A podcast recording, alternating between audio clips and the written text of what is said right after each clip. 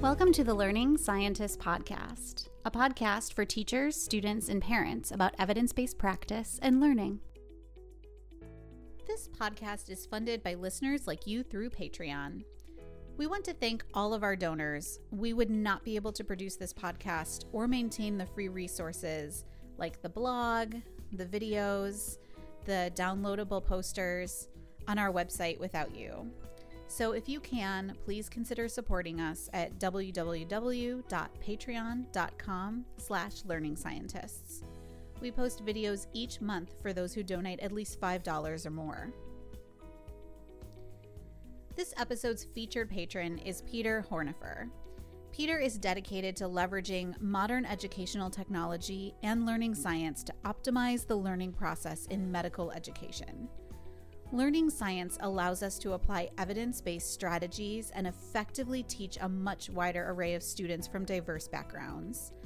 Applying learning scientists through the use of platform based delivery is making medical education available and effective in underserved areas, both in the US and internationally. I know Peter has been heavily involved with this, and he feels confident that Lecturio.com is the leader in using this approach. You can learn more about Peter's efforts in this area by watching his TEDx talk, and we'll put a link in the show notes. Hi, I'm Dr. Megan Sumeracki, a professor at Rhode Island College. And I'm Dr. Althea Need Kaminske, a professor at St. Bonaventure University. And today we are going to talk about a paper um, that we've both read and we thought was pretty cool. It's called A Test of Two Alternative Cognitive Processing Models, Learning Styles, and Dual Coding by Cuevas and Dawson, two educational psychologists at the University of North Georgia. Yeah, and one of the reasons why we thought this was a really good article is because it very explicitly pits learning styles against dual coding. Of course, we talk a lot about dual coding on the Learning Scientists uh, and how it's one of the effective ways to improve learning. And we get a lot of questions about how it's different from learning styles because on the surface, they do seem really similar. So, just to be clear about what we're talking about, I want to go over what we mean by learning styles and what we mean by dual coding. And that's what they go over in the paper as well. So, learning styles refers to this very specific kind of hypothesis one, that people have preferences for their learning. Um, some people might prefer to learn visually or auditorily um, or kinesthetically. There's a whole uh, bunch of learning styles. And the learning styles hypothesis, the matching hypothesis specifically, says that if we match the style of instruction to your preferred style of learning, you should learn better. So, people who learn visually should perform better if they get visual materials. People who learn auditorily should learn better if they get auditory materials, and so on. Dual coding, on the other hand, states that everyone learns best when we pair visual and auditory. So, dual coding says that learning generally improves when we have visual materials uh, paired with verbal materials, sorry, not auditory, verbal materials. And we get questions a lot about how that's different from learning styles because we're still talking about visual and verbal, and people hear about visual and verbal learning and learning styles as well. Um, so we really like this paper because they really explicitly differentiate the two and then compare them to see which one does better. Yeah, so it's really neat because they're actually pitting the dual coding uh, hypothesis or dual coding against learning styles in the same experiment. And the idea is that if the data turn out one way, it would support learning styles, but if the data turn out a different way, it would support dual coding, which is pretty cool. So essentially, what they did is they had a bunch of students. These were university students, most of them undergraduates, but a handful of them were graduate students. They had them read and process these statements and the statements um, they when they processed them they were randomly assigned to either process the statement by thinking about the way the words in the statement sounded or they were told to process the statement by thinking about how easy it was to create a visual image of that particular statement. So we've got an auditory or sort of verbal way of trying to process this statement and then a visual way of trying to process the statement and then they also had all of the students complete the the VARK, or sometimes it's called the VAK, which is a learning styles inventory that makes an assessment as to whether or not someone is more visual, someone is more auditory, and they just identified individual style based on based on the VARK or the VAK, which is a pretty common learning styles inventory that's used in education. And so the dual coding hypothesis would be that everybody is going to learn these statements and remember them best if they think about how easy it is to create a visual representation of that statement because the statement is already in an auditory or sort of verbal um, form because th- there's words there. So by adding that visual representation and thinking about how those statements are in a visual way, you're combining the two. So that would support dual coding if everybody learns best in that condition. Whereas the learning styles hypothesis would predict that the condition that's best for you depends on your particular style. So if you identified as being a visual student, then you should learn best when you're in that visual condition and do much more poorly when you're in that thinking about how the statement sounds. But on the flip side, if you're an auditory student, then you should actually learn best when you're thinking about how the sentence sounds and focusing specifically on the words and the sounds of the statement as opposed to thinking about visual. And so you should see what we would call a crossover interaction, where with one style, condition A is better than condition B, but with the other style, condition B is better than condition A. And what they find is support for dual coding. It actually, kind of major support for dual coding. So the students learn the statements so, so, so much better in that visual condition. The average correct is somewhere between um, 40% in that auditory condition and I think 80% in the visual condition. So they're doing they're remembering double the statements when they're in that visual condition and their style does not matter at all. So the lines are essentially flat and there's a tiny little bit of a bump where the students who are in the are, identified as the auditory style are doing slightly better in the visual condition. It's not something that's statistically significant, but it's a tiny baby bump, essentially in the wrong direction of what you would predict for learning styles. So, this is just major support for dual coding. And we can recreate the figure for of their results and put that in the show notes. So if you want to see what it is that we're talking about, how the students learn so much better and remember those statements better in the visual condition, regardless of style, compared to that auditory condition, supporting dual coding. So there's a whole lot to like about this paper, really, because it's it's pitting those two styles against or the I'm sorry the two theories against one another and if the results turn out one way then it supports one. And if the results turn out the other way, it supports the other, all within the same experiment. And so we can see evidence for dual coding, but not evidence for learning styles. And there's there's a lot of really important educational implications. And we talk a lot on this podcast. We've written on the blog a lot about dual coding and about learning styles. But I think it's really cool to talk about this specific experiment to show experimental evidence supporting one and not the other in the same paper. Right. And I think it's really interesting that they specifically put learning styles against dual coding because those two ideas are very similar and that's one of uh, one of the things that we address a lot is that many teachers when they're trying to implement learning styles actually end up implementing dual coding um, because in, in, an effort to get to all of the visual learners and all of the auditory learners at the same time, they'll say, oh, well, I guess I should be presenting things both visually and verbally to help all of these students and it does in fact help all those students.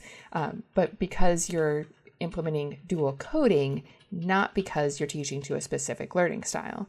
And so I think this design is interesting because it is a good way to separate out what the differences between those two and show that it's the dual coding that's effective there and not the learning styles. Um, and they did a really good job in the analysis they went through, and they, they tried a number of different ways to see if learning styles did anything.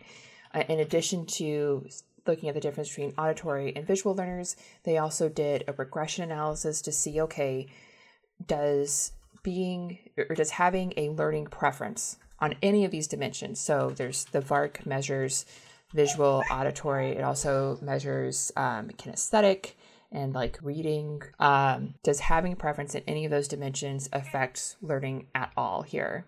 And the answer was no, not at all. It didn't matter how they ran the model.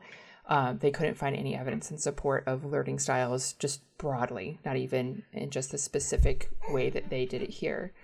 Um, so that was one of the reasons why we thought this was a really interesting and really good paper. Yeah, and I mean one of the points that that is made all the time, and this is a really important point, is that if learning styles and dual coding are sort of similar, and if the if the application in the classroom ends up being kind of the same, does it really matter? Because of course, as a teacher, at least in my classes, I would find it impossible to diagnose every single student's style and then put them in different areas in the room and teach them in four different ways, giving a bunch of different lessons. We don't separate students by their style into, at least I've not heard of this before. It certainly doesn't seem to happen at the college level or the university level. We don't put them in different classes or different sections based on their style. And it would be hard to separate them and put them in their own little boxes and then try to teach to them individually. What ends up actually happening is, dual coding, right? Where you just teach all of the students in all of these different formats. And so if if the application ends up looking the same, does it really matter? Why do we keep harping on this point that learning styles doesn't seem to work and dual coding works really well? And the authors of this paper outline this really well. They basically say, like, hey, it's it's really not a great idea to label students and put them into these individual boxes. So just because I'm I'm doing dual coding in my classroom, I could still be saying, well, you know, Jose, I'm doing verbal activities for you because you're a verbal student. Um, but but Johnny, I'm doing visual activities and adding these graphics for you. And that makes the students think, well, some of this is for me and some of it's not for me. And maybe I'm just only going to attend to the things that I like or attend to the things that are my preference labeling the students in that way and putting them in their little boxes, even if what we're doing is dual coding, can still be harmful to them because then later on, when they're trying to study on their own, they might be catering to their own preferences or avoiding specific subject areas because they think that they can't learn that way. And it's just not true. Yeah, and that's it's one of the reasons why we again like Megan said keep bringing this up because it's we feel strongly that it's important that students understand how their learning works. And so if you maybe are accidentally doing dual coding, um, but still saying it's learning styles, then students are going to be really misinformed about how the learning works. And eventually they'll leave your classroom and carry that misconception with them when they go on um, and hopefully try to learn on their own, right? Um, which is certainly what we see at the college or university level. I have students that take my class, and I ask at the beginning of every class um, or at the beginning of every school year how many of them know what their learning style is. Do they have preferences based on it? Do they base their study habits around it? And a lot of them do, and they're very surprised and shocked to find out that that's maybe not the best way to go about it. So, at least anecdotally, I know that that has lasting effects on students and that it definitely changes how they approach their learning once they leave the classroom. Yeah, I've had many students say, "I can't learn that way." And and maybe I mean, this isn't to say that I I as an instructor I'm going to say, "Well, I don't care. I'm going to make you learn that way. You have to do it exactly my way or else." Certainly, individual preferences matter and we want the students to enjoy their learning and we want them to engage in a way that they are comfortable engaging but if they come in with these preconceived notions that they can't do certain things, it, it does, it limits them to some extent. A lot of my students, when I'm advising, will say, well, I, I can't do the second language language requirement. I just I, I can't learn a second language because I'm I'm a visual learner and I just I can't learn that way. The answer is of course, well, in order to get your degree, we're going to have to get through the second language requirement because it's it's a requirement for our general education program. But also you probably can learn that way and there probably are ways to to try to infuse some other visual types of activities and a lot of different activities to help you learn but also certain types of things work really well with certain materials. And that doesn't mean that that because you've been labeled as a visual learner or a kinesthetic learner that now you can't learn a second language or you can't do math or you can't do physics no, you can learn all of these things. They just need to be approached in a in a different way and try to combine as many of those modalities as possible. I want to return to something I said earlier because I want to make sure that I'm clear about what dual coding is because this is a question that I think I've addressed in a blog post because this comes up a lot. What do we mean by verbal um, when we say combining visual and verbal? Because I kind of mixed up verbal and auditory, and they do kind of mean separate things, but also kind of the same. um, so in dual coding, when we talk about combining verbal and visual, verbal can be something that's written and something that's heard.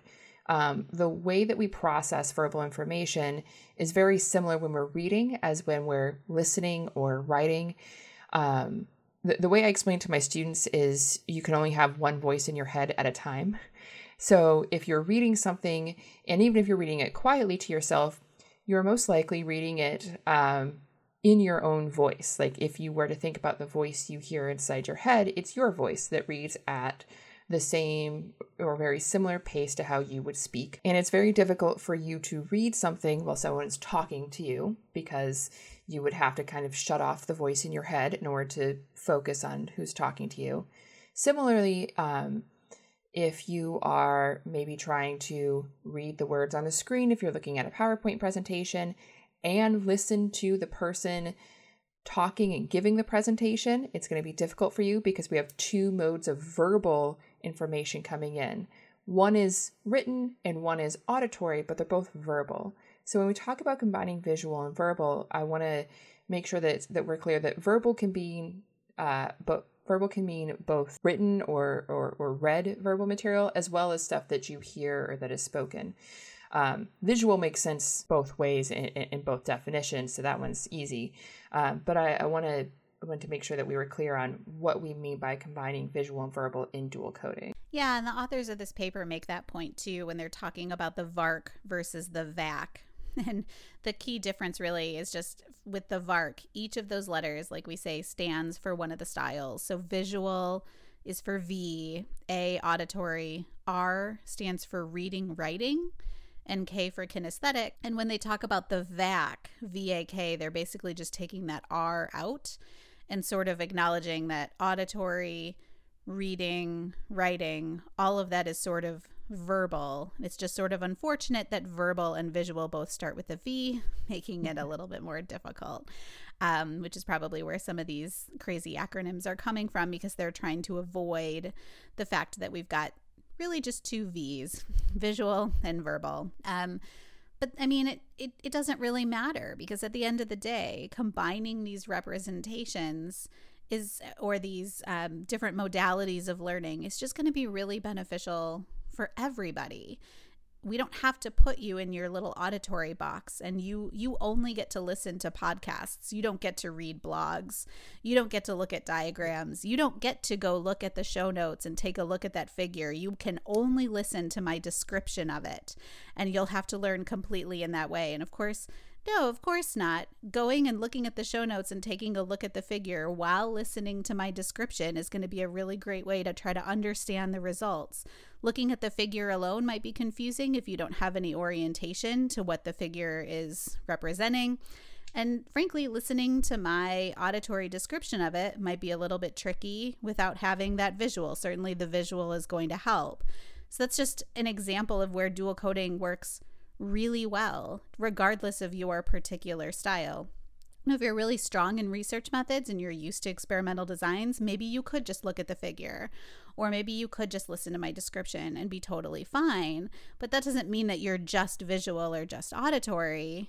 It just, for everybody, combining them is going to make it a little bit more clear and a little bit faster. So even though I'm used to experimental design and results, Still, looking at the figure and then having a description, whether it's someone describing it or reading, is going to help me get there faster. And that's dual coding.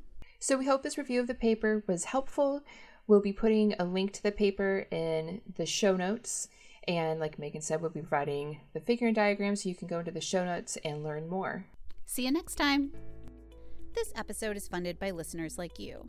To support our work and gain access to exclusive content, visit our Patreon page at www.patreon.com slash learning scientists.